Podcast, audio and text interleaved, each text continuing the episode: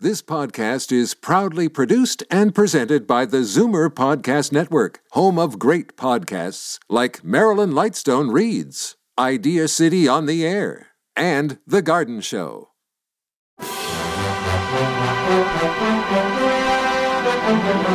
It's Zoomer Radio's Theater of the Mind with Frank Proctor. Open your mind as we fill your head with amazing thrills, chills, and laughs. Theater of the Mind. The best love programs from radio's golden age. Only on Zoomer Radio. Now, here is your master storyteller, Frank Proctor. Well, thank you, and welcome to the show. We have two lengthy shows tonight, so I'll have to forego any comments and get right to the action. We begin with The Green Hornet and the tale of The Corpse That Wasn't There. The Green Hornet.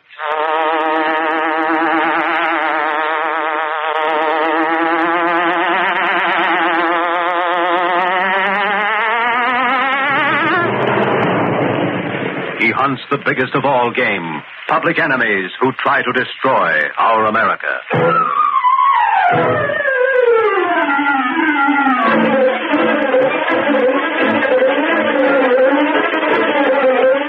With his faithful valet Cato, Britt Reed, daring young publisher, matches wits with racketeers and saboteurs, risking his life that criminals and enemy spies will feel the weight of the law by the sting of the Green Hornet.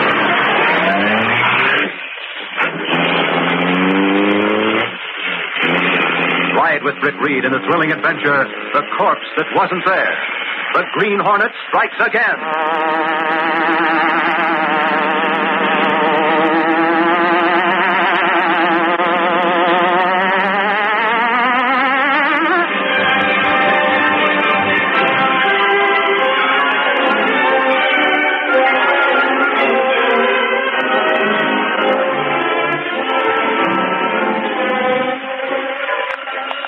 Miss Case and Ed Lowry were returning to the Daily Sentinel after lunch.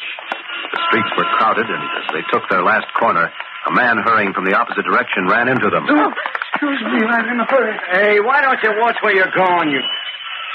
I tell you, Casey, sometimes I think they need traffic lights on the sidewalk, too. Are you okay? Yes, except for my handbag. Oh, wait. Here it is on the sidewalk. Hey, this yours, too? What? This letter. No, it's not mine. It, it's already been mailed, hasn't it? Yeah. Mailed and unsealed. Hmm. Uh-uh, Lowry. Never mind your reporter instincts. Not right to look at other people's mail. Nuts, I wasn't going to open it. I... Well, what do we do with it? Throw it away? This may be important. Hmm. Mr. Ernest Kegler. It's probably the joker who bumped into you. Well, why should we bother with it? Give it to me, Lowry. I'll call him up from the office. Gosh, Look at the time. We'd better hurry.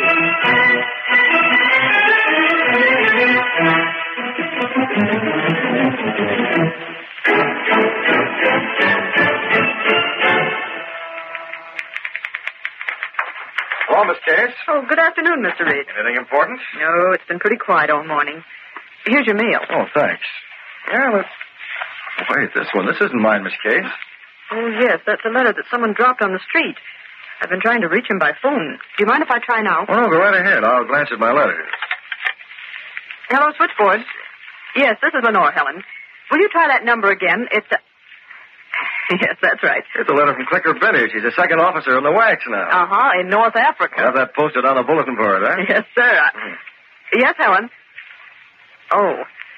Hello, Kay, thanks. Maybe he does work in a factory or someplace. No, no, I won't bother. Goodbye. Huh? Still no answer. Why not just put it in an envelope and send it to him? I guess that's the easiest thing. Hey, I'll- wait a minute. Is this the address? Yes. That's right on my way home. I'll tell you what, Miss Case. I'll drop it off there myself. How's that?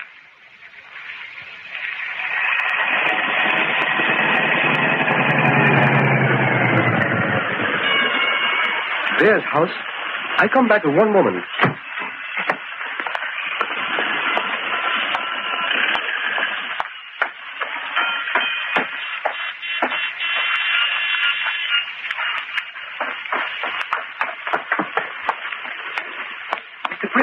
Well, that didn't take you long. It Cato, you've still got the letter. Mr. Britt, please. I see something through the window. You come look. What's that? Please, you come with me. All right.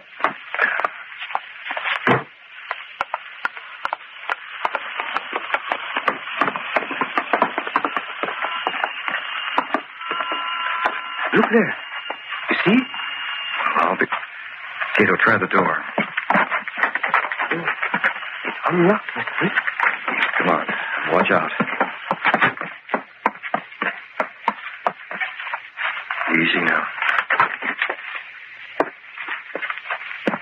What do you think, Mr. Britt? Oh, it's obvious. All we needed was one look. Where's the phone? On the table.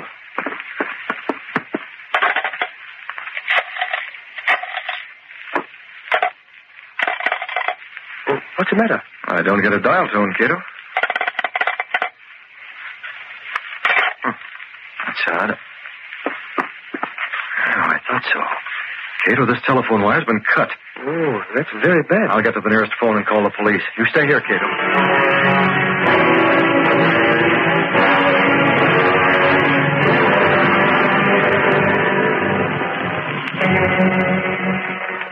Oh, this is very sad. Too bad for him. Yes. Oh, that's Mr. Britt. Hello? Mr. Britt? Mr. Britt, that you? Mr. Britt! What, what? Now get busy.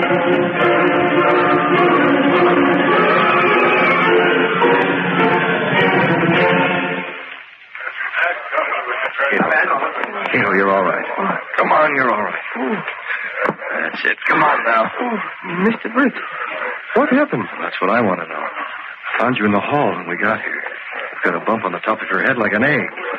Looks like a blackjack. Who was it? I don't know. What happened? Well, I wait in room, like you say. Then I hear door close. I think it's you. I call and come out. Mr. Britt, I hear voices. Voices back in the room. Who are they? No, Uh, just the police, Cato. They're checking on the body. Forget it. Now, go on. You came out this door. And then what? Somebody close by me say, get him. I try to see who it is, but something hit me on the head. That's all. Oh, that's all except... Where is letter? The letter we came here to deliver? Well, you had it. I have it no more. Letter's gone. So that's what they wanted. Hey, Mr. Reed. Mr. Reed. Yes, what is it, officer? Hey, what kind of a joke is this? Joke. Murder's no joke. Sure, that's what I mean. What was the idea of calling up the police and having all this? Yeah, yeah, what are you going to Lindsay, What are you people doing in my house? What are those cars outside the door? Who are you? Who am I? Who am I? I, I live here. My name is Ernest Kegler. What does this mean? I come home. Now, and I- just a moment, Mr. Kegler.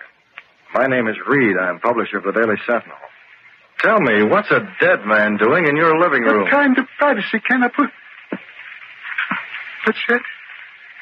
A dead man in my living room? Yes. Murdered. Murdered without. Now, hold on. Wait a minute. One thing at a time. One thing at a time. Mr. Reed, if you're playing a joke, you're carrying it too far. Joke? What are you talking about? I'll tell you what I'm talking about. Take a look in that room. There's no murdered man. There's nobody at all. Right in this case, I hadn't noticed myself. When I got back there, Cato was lying in the hall. I didn't go into the living room at all. The police went in. It's the strangest thing I ever heard of, Mr. The body was gone. No trace of it. If it hadn't been for the broken telephone wire, I might have believed it was a dream. Reed. And Cato and you both had the same dream. Well, what are the police going to do? Take you to a No, psychiatrist? not quite. After all, they realized I wouldn't phone about nothing. They've decided that Cato and I walked in on a practical joke. Someone was just playing And dead that's it. and got up and beat it after Cato left the room, I suppose. And what about using a blackjack on Cato? Was that to make the joke more practical? Well, they haven't figured that one out yet. Oh, good grief. All this because you delivered a lost letter. Well, that reminds me. The letter was gone, too. Cato had it, and then we. Hello, boss. Hi, Casey. Hello, Laurie. Well, Laurie, Bill Blank, boss.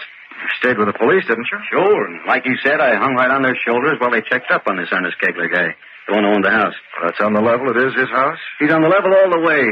Name's Ernest Kegler. He does own the house, and he's even got fingerprint proof of identification. Fingerprints, Mr. Reed. A criminal record. That's Casey. Don't jump the gun. This guy works in a war plant. That's how he had fingerprints. Oh. Simon eh? Pure, As the driven snow. I don't know, boss. Maybe you and Kate will walk in on a fraternity initiation. Seems so. Hmm. Now, somehow I was sure that when the police investigated Ernest Kegler, they'd run into something. Flower, you saw Kegler. Yeah? Did he look like the man who bumped into Miss Case on the street? I don't know. I didn't get a close look that time. I asked Kegler about a letter, and he said, yes, he'd lost one, but it wasn't important. Well, it looks like the end of what might have been a good story for the Sentinel. I'll see you later, Miss Case. But, Mr. Reed, you just arrived. And now I'm leaving. Uh, I'll tell you something else. Kegler and the man I saw lying on the floor looked almost like twins. Goodbye. Holy mackerel. Say, Casey, maybe the boss is crazy.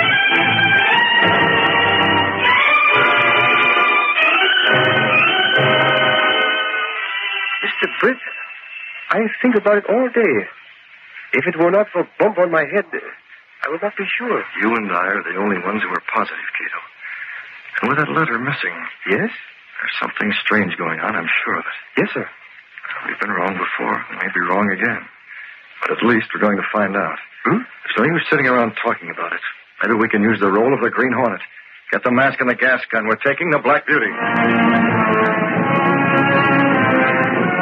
A few seconds later, stepping through a secret panel in the rear of a closet in his bedroom, Britt Reed and Cato went along a narrow passage built within the wall of the apartment house itself. This passage led to an adjoining building which fronted on a dark side street.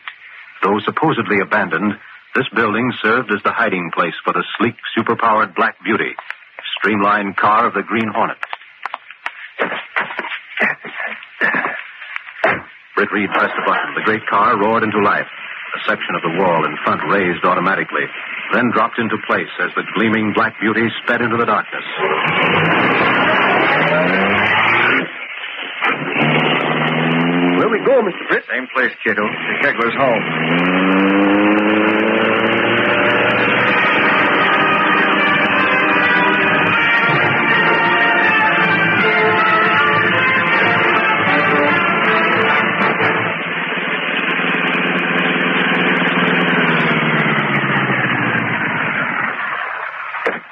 Where, where is this?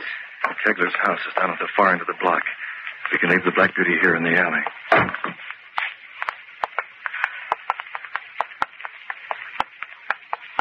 Here's the street. It's good and dark. We won't be. Cato. Did you see that? Yes, sir. Somebody go in Kegler's front door. It looked like Lowry. I might have known. Lowry's a swell reporter. He always keeps digging. Yes, but in this case, that's not so good for us, no? Ah, it might turn out all right, Cato. In fact, it might be very helpful. Come on. We'll get into that house quietly. We'll be there when Lowry leaves. We might get something.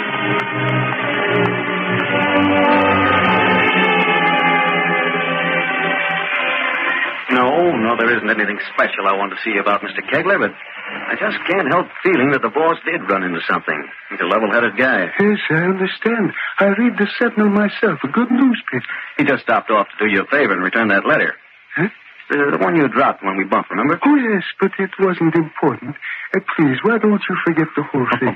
oh, you know us reporters. Maybe there was somebody here. I don't know. Maybe it was a practical joke.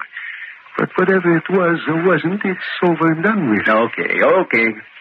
So you've got your letter, haven't you? No, I haven't. Oh, yes, yes, that's right. Well, good night. Here, I'll show you to the door. Oh, you don't have to do that. Go speak sometime, all right? Go into the door, Cato. Yes, sir. We learn nothing yet. Cato, back behind the drapes.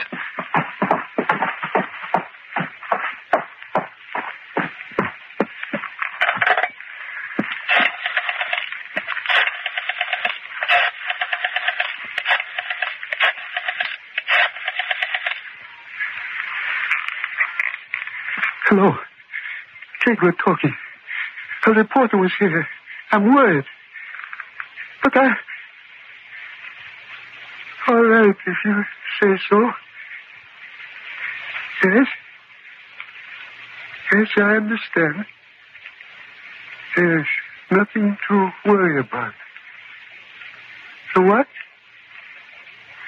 All right, I'll destroy the letter at once. Goodbye.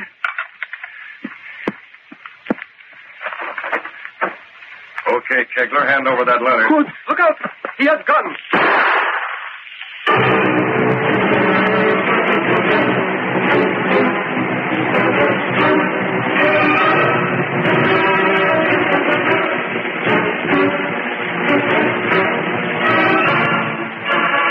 In a house in the suburbs on the other side of the city from Kegler's home, a man named Bolton hung up the phone and crossed to another room. Who was that on the phone, Bolton? That was Kegler.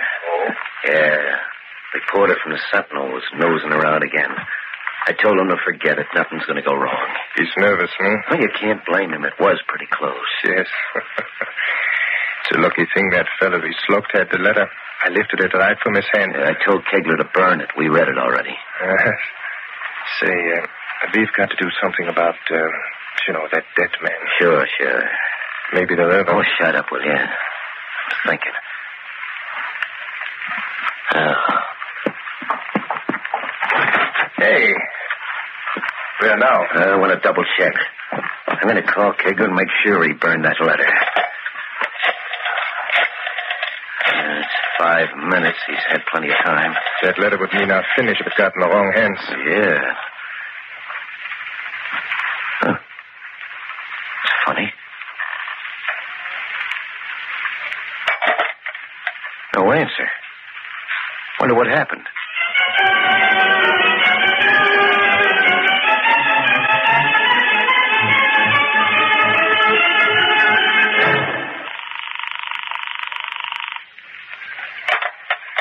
Still no answer? Yeah, still no answer. How many times is that? I don't know. Ten, maybe. It's been almost an hour. Maybe he went out. Sure he went out. But why? It's almost midnight. He said nothing to me on the phone about going. Hey. Yeah, come on.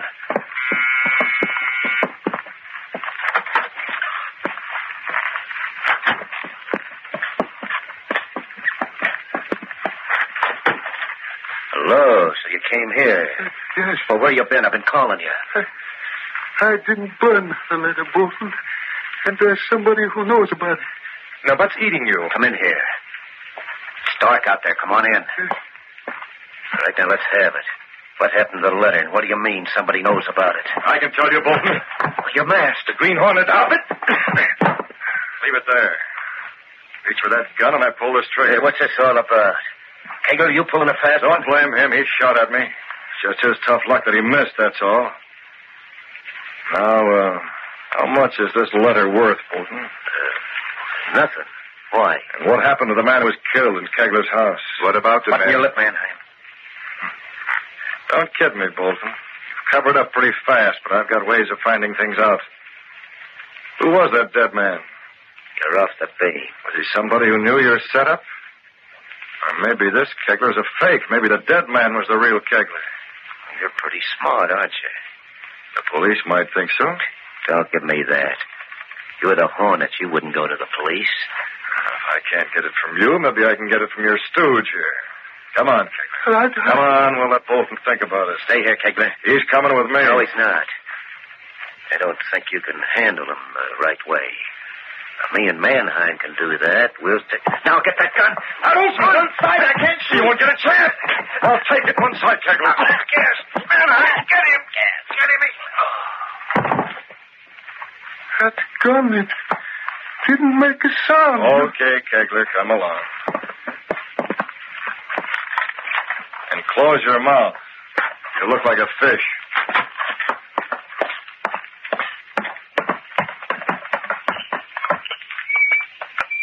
Hold it. What's back there? The garage. All right. You go first. We'll take the driveway. Hello. Right here. I find out. Just a moment. Kegler, Uh, Yes? walk up to the garage. Stand there with your back to us. And remember, you make a perfect target against that white background. So don't try anything. Now, what is it? Mr. Britt, I look in the garage. Well, I look in the back. There's a big, heavy trunk. You were right, Mr. Britt. I was. Fine, fine. That's all I want to know. Now we'll leave a note for Bolton and Mannheim. And we'll see that Kegler gets back to his home and keeps his mouth shut until tomorrow night.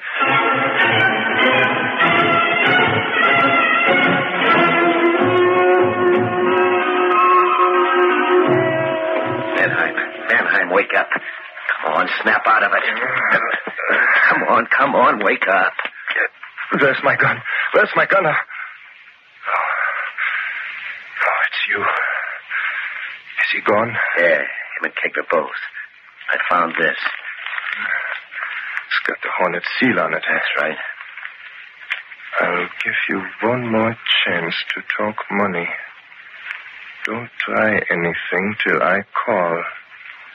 She will be watched. I guess he means business. Yes. What about the garage? Well, we better do like he says, Mannheim. We just sit tight and wait.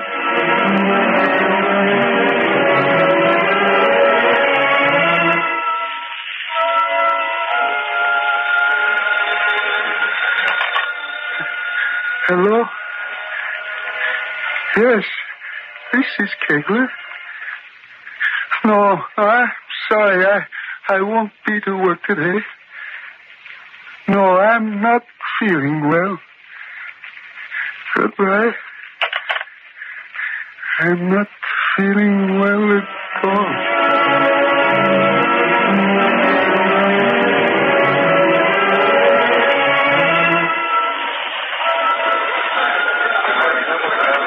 City room, Ed Lowry talking. What's that? What? Yeah, what about Kegley? Huh? Say, who is this? I said, who? What is it, Lowry? Some guy said if I wanted a story, I should go see Kegler again. Again? Yeah, tonight around midnight. And I don't even know who called.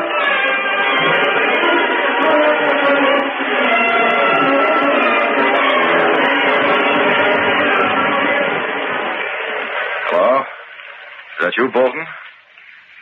I saw you last night, remember? That's right. Sure, stick around. I'll see you again. Well, let's say around 9 or 9.30. And no tricks this time.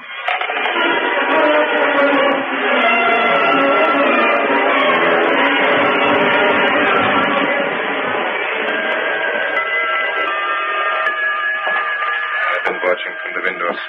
I haven't seen a thing. Uh, he'll be around. He said so. What are you going to do? I don't know. Get the money for him, but it's Pretty tough. yeah. We'll see what happens. I wish we'd taken care of that, you know, in the trunk in the garage. And have the Hornet find out about that? Maybe he already knows. Maybe. I'll tell you one thing we gotta do. You mean Kegler? Yeah. He's scared silly. He's already talked to the Hornet. How much we don't know. But he might talk to the police if the pressure gets strong enough. We gotta take care of him. Kill him, huh? Yeah, we gotta do it soon. We can't go. That's the back door. The Hornet? Yeah, who else?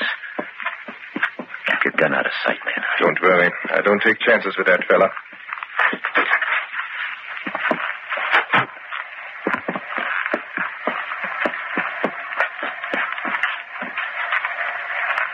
Well, what are you waiting for? Open the door. Look at the glass, Mannheim. It's a shadow. No. Looks as if he's leaning right against her. You can't tell. It's that glass that you can't see through. Uh, There's something peculiar. Ah, well. Look out! Bolton, it, it's the body from the trunk in the garage. Propped up against the door. Who put it there? How did it... I did, Bolton. The Hornet.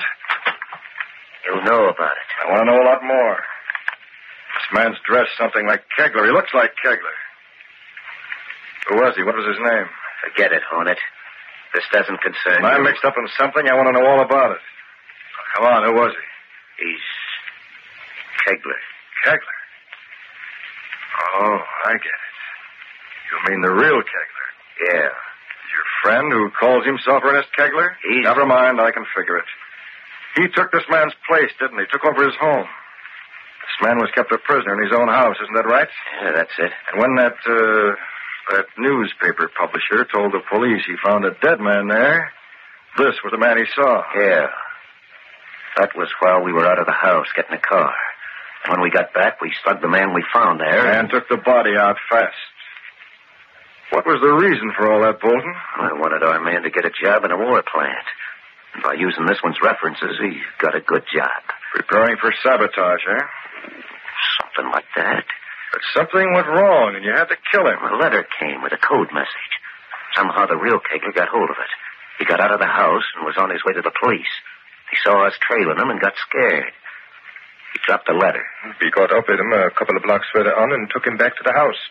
So that's why the letter was important. Yeah. Look, Hornet, there's two things we gotta do. We need that letter, and we gotta take care of this body. It'll cost you money. Here, here. There's plenty. Now, I'll give you... I'll take it all. Thanks. What about your partner?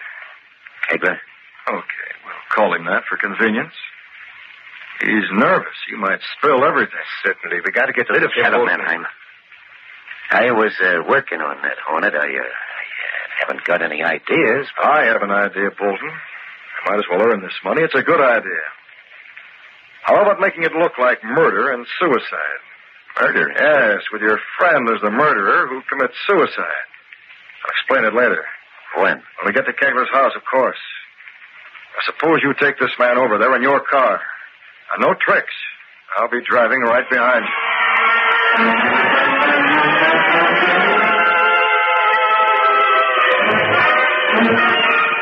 You're close now, Mr. Britt. Yes, they're turning the corner.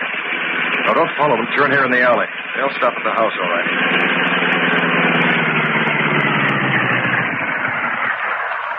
Ah, come on. We'll go into that house the back way and be very careful. Lowry ought to be prowling around nearby.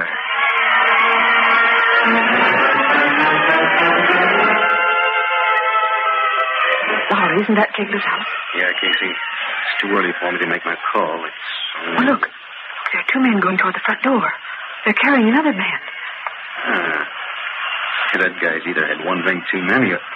Holy mackerel. Wait here, Casey. Lowry, where are you going? I'll be right back. We'll open a window.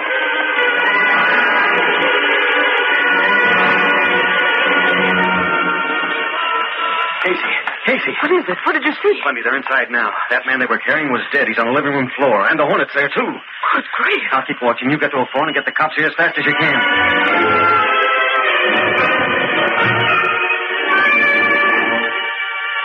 I don't understand. I don't understand why you brought him back here. I don't see why. you- Okay, Kegler, I'll clear it up for you.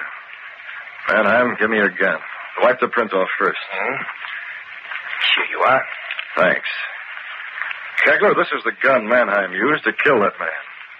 The idea is to use this gun on you, and then leave it in your hand. No. Yes. It'll appear that you murdered that man, and now that you've committed suicide. No, no, I, Bolton, don't let him. Shut up, Kegler. That's the way we want it. It makes us safe, get it? Then the Hornet gives us that letter, we burn it. and- Hey, what's that? Police cars, they're outside. Police! Hornet, Hornet, hurry up, shoot him! Shoot him! I will, Bolton, but not with your gun, with mine. Take it, Kegler. No, I, Hey, what good's that? It's just gas. He'll wake Yes, up. and- Bolton, he'll wake up and talk to the police, and you'll go to jail. Bolton, we've been fooled. Get him, get him before You're too late. Shot, I can't breathe. I can't. Hurry, Mr. Britt. Police. Yes, Kate, about the back way. Remind me to send this money to the USO.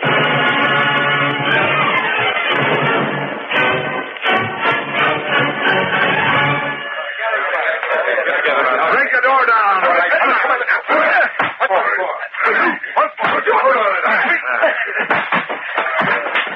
In here, this room.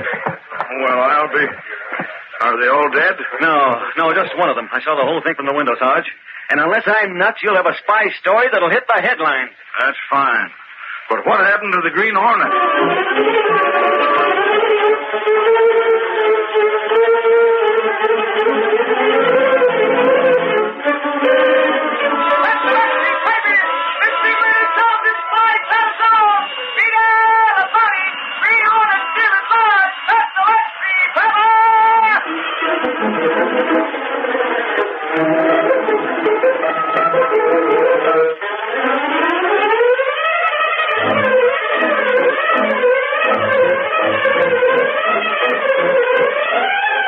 just heard the adventure, The Corpse That Wasn't There. These exciting dramas are sent to you each week at this same time. They're copyrighted features of the Green Hornet Incorporated. All characters, names, places, and incidents used in this drama are purely fictitious. Bob Height speaking.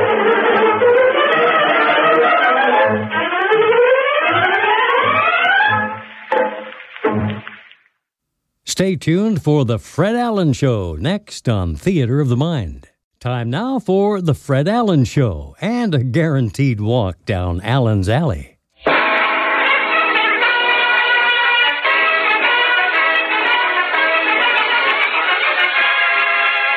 The Ford Dealers of America presents the Fred Allen Show.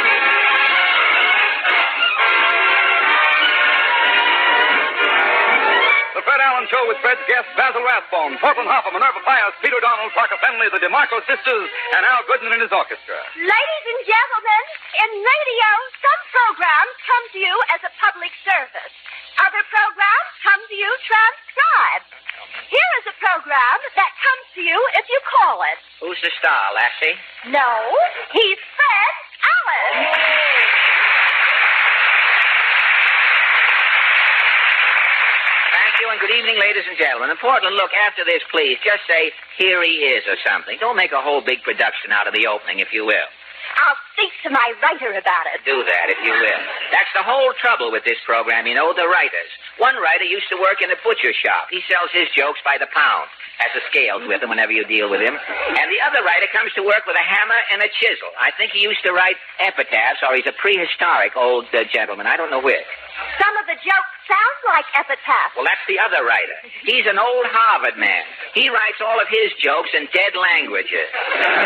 you can always tell one of his jokes. It just lays there. Well, enough with the uh, enough with the grumbling, as, as that one did. That was one of his specials right there. And you, uh, did you hear Jack Benny tonight? Uh huh. The show was cut off again tonight. Cut off last week too. There's a new saying in radio: you'll never hear the end of Benny. From Tell me, Portland, what's uh, what's in the news? An anthropologist says Wait that a minute. Uh, uh, uh, wait, don't use words that we're not familiar with. Break them up. What is an, uh, an anthropologist? What is it? an anthropologist is a man who is versed in anthropology. Oh, good. I didn't think you knew it. I thought I had you there. What about what about this anthropologist? He says that brainy men are all bald headed. Brainy men are all bald. what are you laughing about? What are you laughing about? You have plenty of hair. Well, Einstein has plenty of hair too. There's some difference between your hair and Einstein. You bet there is. I comb mine. Tell me what the. Get a nasty letter from Al and uh, hieroglyphics tomorrow. What? The, tell me what else is what else is new? Gregory Peck broke his ankle. Oh, poor Gregory. Will he will he have to stop work? Well, until Gregory's ankle gets better, he's going to make hop along pictures. Hopalong. That's one of the Harvard man's jokes, too. I- I'll point them out as I lay them out, but they.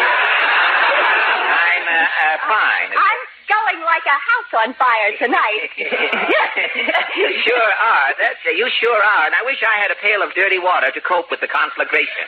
Tell me, what is your it's what is your last item? New York City is planning an anti rat drive. Anti rat? Mama says there's only one way to get rid of rats And that one way is keep your trap shut. let's go out on the street and do this, will you? Let's. We might. I won't open my trap then until I get to Allen's alley. What is your question tonight? Well, during the past six months, the Better Business Bureau has received an increasing number of complaints about exaggeration and misrepresentation in advertising. And so our question is have you been victimized by exaggeration or misrepresentation in advertising? Shall we go? As the two inventors said when they designed the first garter, let's make it snappy.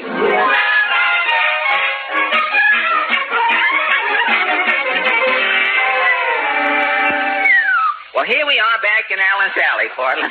I guess- I guess Senator Claghorn's in, all right. Look, his scooter is on the front veranda there.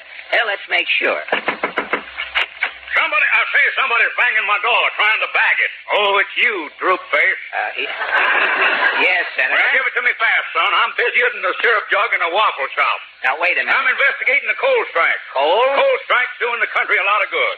Good? Today in Pittsburgh, if you meet a man on the street, you can see who he is. says. You can't fuel all of the people any of the time unless I say so. Tell me, Senator, about this exaggeration and misrepresentation in advertising. Advertising is the grease that lubricates the wheels of progress. You think advertising? Non advertising gets results. How? Before advertising, a man didn't know where his T zone was. Well, that- men who knew tobacco best was chewing it. other smokers, other smokers knew as much as Philip Morris smokers knew. But uh, Dulles was just laying around doing nothing.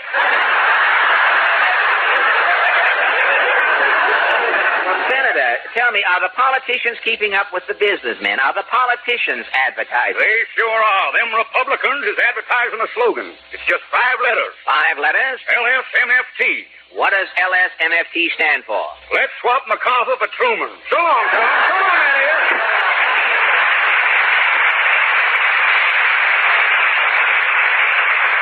I, uh, I think the senator's been drinking too many malted milks. He's a little frap happy. well, let's, uh, let's see if Mr. Moody's still up. Howdy, Bob. Well, Mr. Moody, how about this advertising business? Oh, a farmer, he has to know about advertising. Why? It's the only way he can make his farm pay. Oh, you have advertising around your farm, do you? On all four sides of my barn, I got Peruna and Liverpill ads. Yeah? My bull, my bull's all painted yellow, advertising Bull Durham. Bull Durham? And I got the longest Burmachet poem in the country. Oh, really? How does your poem go? John McGee had a long goatee. When he combed it out, it hung down to his knees. Yes? Today, John's happy. He married a wave. His goatee's gone, thanks to Burmachet. That is long. Yeah, the poem starts half a mile down the road. I see. It comes in my gate, goes once around the house. Yeah? And the last line, last line is on my back door, on the inside. Oh, you, you have to... You have to open the door to read the last line of the Burma Shave poem? That's the trick. The trick? As you open the back door, my wife's sitting there selling the stuff. Well, doesn't the, doesn't all of this advertising keep you hopping? Sunday is my busiest day. Oh, what happened? On the Sabbath, I stand out in the front yard all day. Uh-huh. I'm wearing a silk hat, a swallowtail coat, an ascot tie, white spats, and I'm leaning on a Russian wolfhound. You're, you're leaning on a Russian wolfhound? In my hand, I'm holding a highball. Well, what are you supposed to be? A rube of distinction. So long, Bud.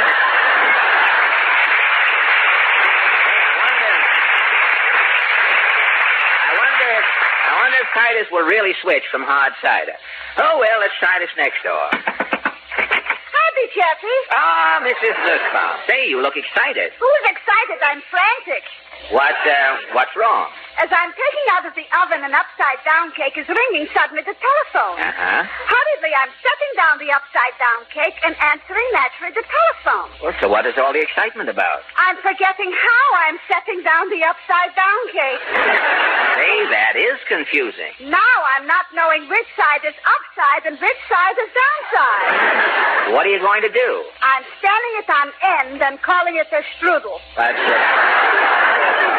Tell me, Mrs. Nussbaum, have you been victimized by misrepresentation in advertising? Mostly in the movie. In the movies? On the screen is showing a trailer. Yes. It is saying, coming next week, you shouldn't miss it. Chills will leaping up your spine. I see. Always this week the picture is bad. Bad. Next week is coming a humdinger. I, uh, I've noticed that. Last night I'm going to the movie. A double feature? The zombie is getting up his dander in Technicolor. Yes. Also, the wolf man is having a litter. I've seen that. Very good. How were the pictures? So blinted. Oh, bad. Again is flashing on the screen. Coming next week, you were blowing your top. That's coming next week. One thing is not coming next week. What? I am not coming, thank you.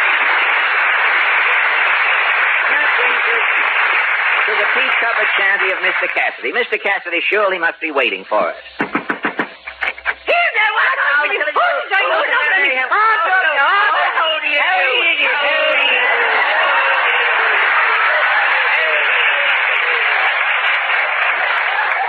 Well, tell me, Mr. Cassidy. Oh, that, that's on the other part. Tell me, Mr. Cassidy.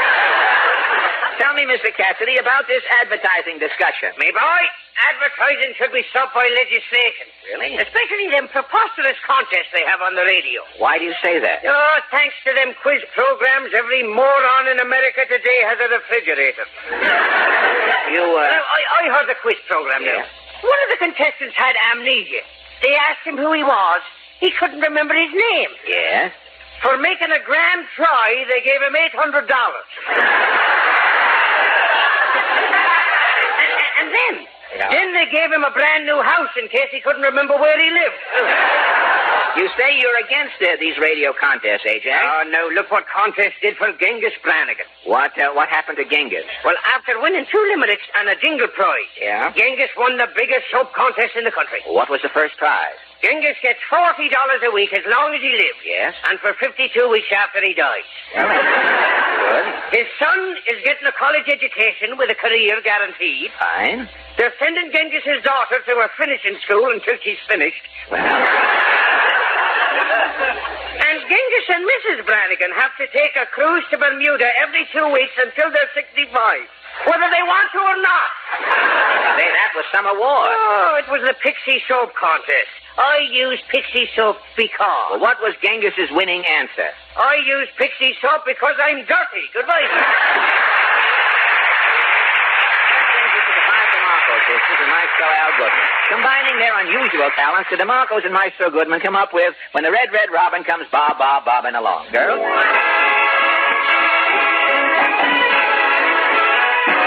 When the red, red robin comes pop, pop, popping along, along, there'll be no more sobbing when he starts sobbing his old sweet song. Wake up, wake up, you sleepy head, get up, get up, get out of bed, cheer up, cheer up, the sun is red.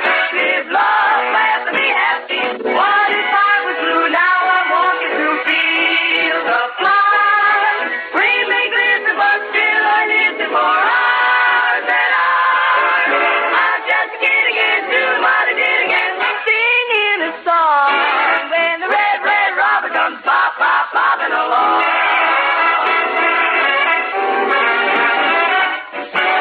Wake up, sleepyhead, get up, get up. Cheer up, the sun is red. Live, love, laugh, and be happy. I'm just a kid again, doing what I did again.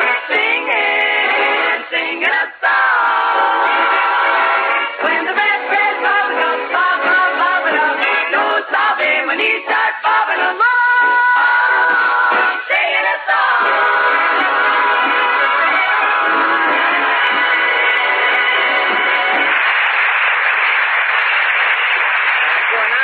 And now, uh, Fred. Yes, Kenny? This message just came from Mrs. Nussbaum. She wants to see you right away. Well, I just left there. Something must be up, Kenny. We better get back to Allen's Alley.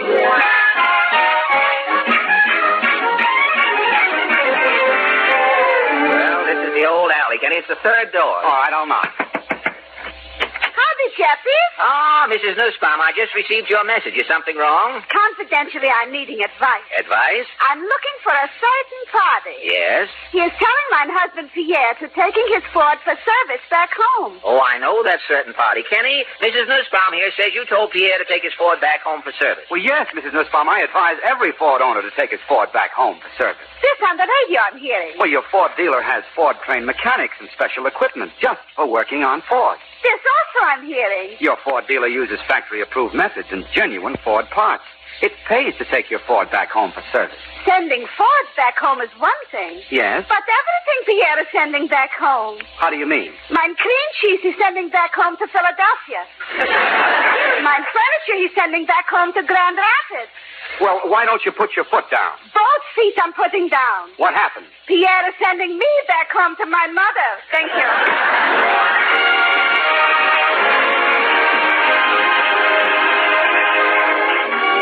You have just heard a few random notes played, uh, plucked uh, from You Were Meant for Me by Maestro Al Goodman and his UN orchestra. UN meaning unfinished number. and now, say, Portland, Yes. will you be kind enough to hand me that news clipping on the piano over there? Uh, this one? Yes, I cut it out of variety. It's a want ad. What does the ad want? Oh, Oh no, wait, not. Uh, it says, it says that's from that Harvard man too. Uh, it says here, wanted immediately radio scripts for new mystery program. Must be very exciting, very dramatic, and very cheap. Call Basil Rathbone, Biltmore Theater. Isn't Basil Rathbone in that play, The Heiress? Oh, yes, he's still in the heiress, but he must be coming back into radio in his spare time.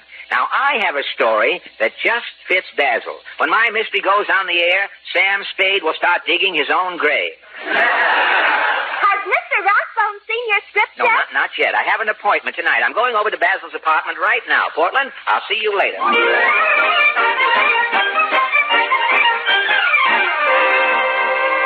Ah, this is the place. What's this sign on the door? Basil Rathbone, criminal investigator, crime solved at all hours, can fix parking tickets. Also, orchestra seats for the heiress. I wonder if Basil is in. Well, Fred Allen. Basil Rathbone.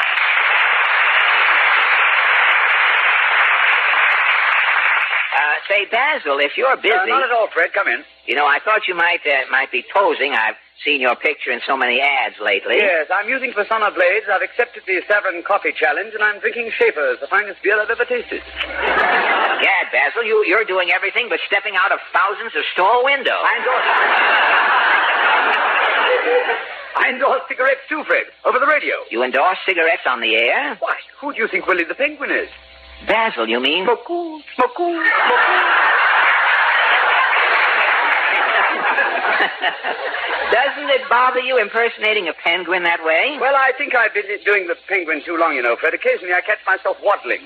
Well, you, you better stop before you start snapping at Admiral Byrd. but uh, speaking of ads, uh, Basil, I saw your uh, your ad in Variety. Oh, about my new radio program. Yes.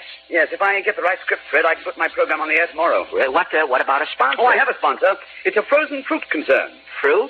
I've heard of frozen food. This company only freezes watermelons. Oh, watermelon.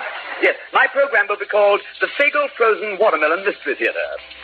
Fagel's frozen watermelon. Yes, the program opens with two gunshots, then a jingle. Listen to this. When you're buying frozen fruit, what's the fruit that's sure to suit? It's a frosted goodie, the fastest selling Fagel's frozen watermelon. That is without a doubt the finest singing commercial I've heard since a royal pudding. If I could only find a script that's They're exciting. both beyond the hit praise, I said. Fred, I want a, a script as exciting as Fagel's commercial. Well, Basil, I. Well, uh, look here. Look at all these mystery scripts that I have here. They're, they're sending in here. They're impossible. But, uh, Look at this one. It's called The Man with the Neon Jimmy. The man with the neon gym. What? what is it about? Well, a burglar goes in to rob a factory. Yes. The safe is too heavy, so he saws the safe in two and carries one part of it away. Do they catch the burglar? The next night, Yes. the burglar comes back for the other part of the safe. Why does he come back? The burglar doesn't want to be half safe. Hey, that sounds that sounds like a case the fat man has sat on. Frankly, Fred, as you can see, I need a good mystery. And that is why I am here. I have the perfect story for your Fagel Frozen Watermelon Mystery Theater. Is it good? This script will hold television at bay for 20 years. Ah. What is your mystery about, Fred? Well, as the story starts, we hear dramatic music.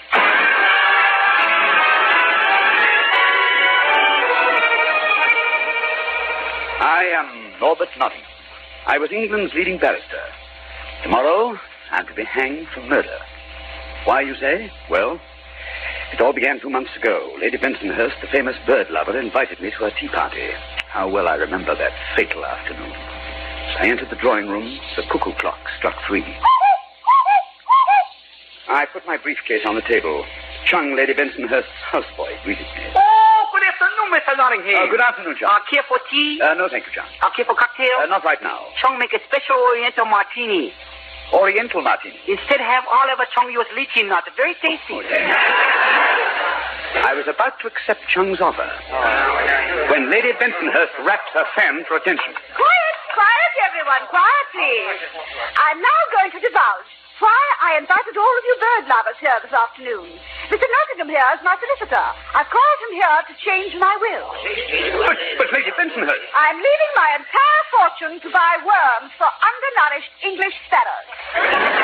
Worms? From the day I die, no English sparrow will ever go hungry. Lady Bensonhurst was mad. Lady Bensonhurst was mad leaving her fortune to the sparrows. I had to talk to her alone. I must get rid of that crowd of bird lovers. Rushing to the window, I shouted, Look! Look! Out there on the lawn! A yellow-bellied sapsucker! And out of season, too! It worked! The crowd rushed out. We were alone. Lady Bensonhurst spoke. I say, Norbert, why are you looking at me so strangely? Now, Lady Bensonhurst, about your will.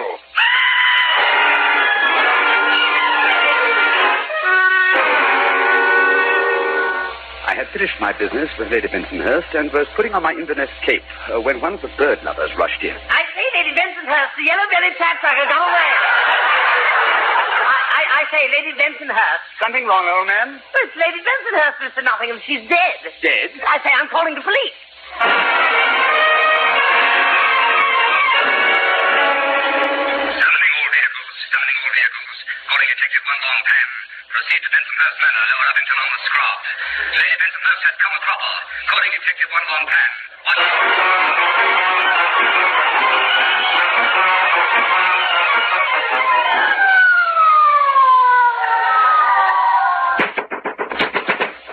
Ah, greetings and shalom alaikum, kiddies.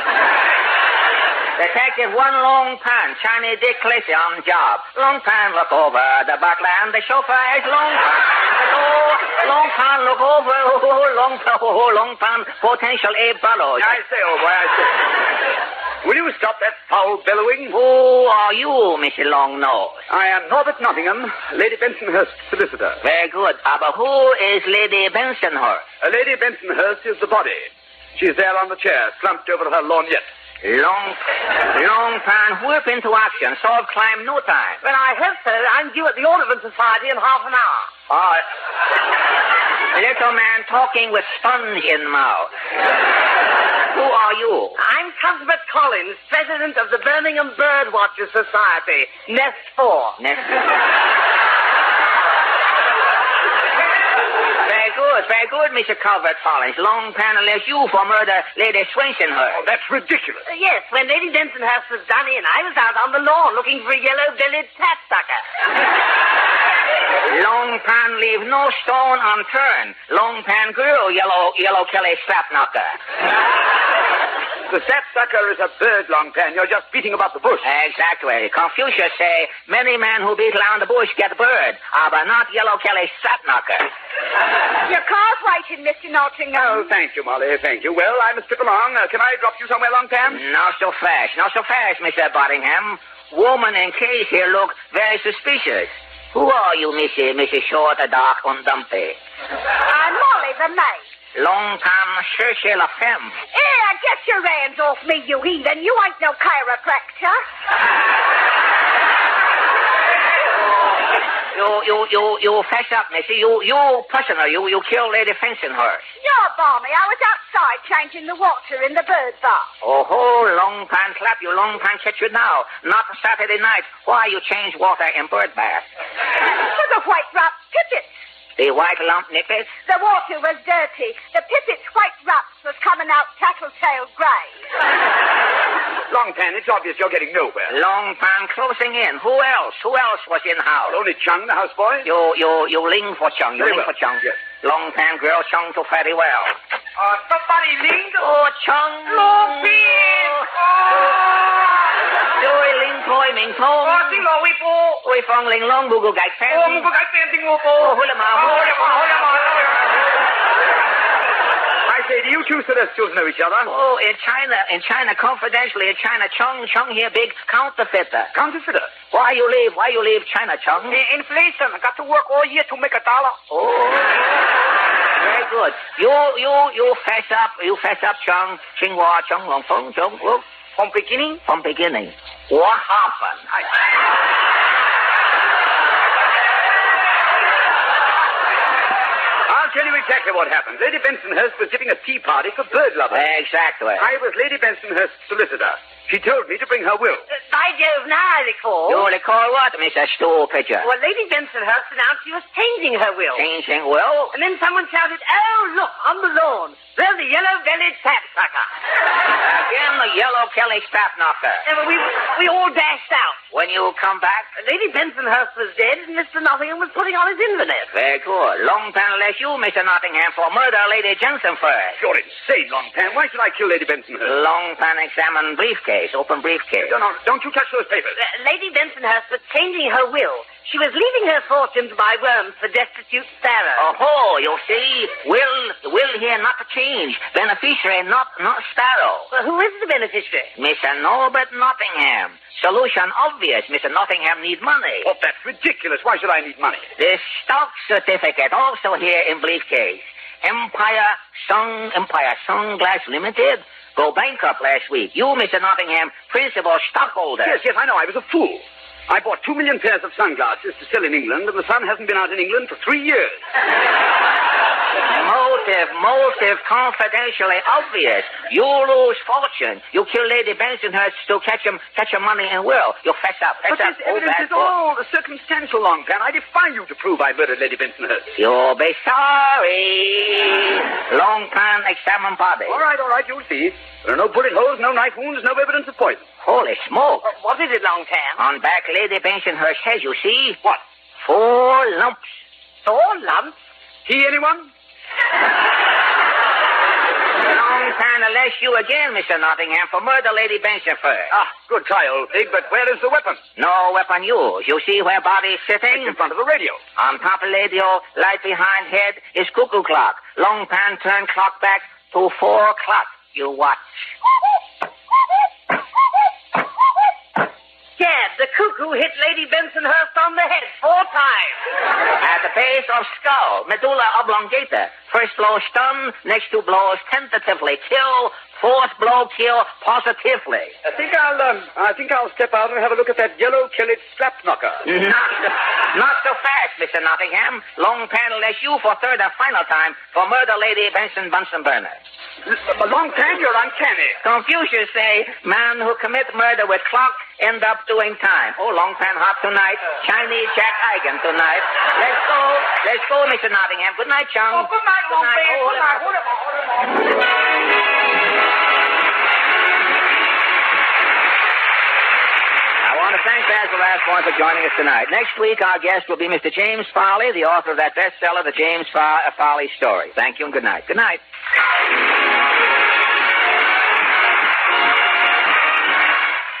Thank you for listening. I hope you'll be with me next week as I uncover more gems from the golden age of radio. Thanks to Paul Stringer and Joel Schoenwell for technical support. The executive producer for Theater of the Mind is Moses Neimer. I'm Frank Proctor. Have a great night. This podcast is proudly produced and presented by the Zoomer Podcast Network, home of great podcasts like Marilyn Lightstone Reads, Idea City on the Air, and The Garden Show.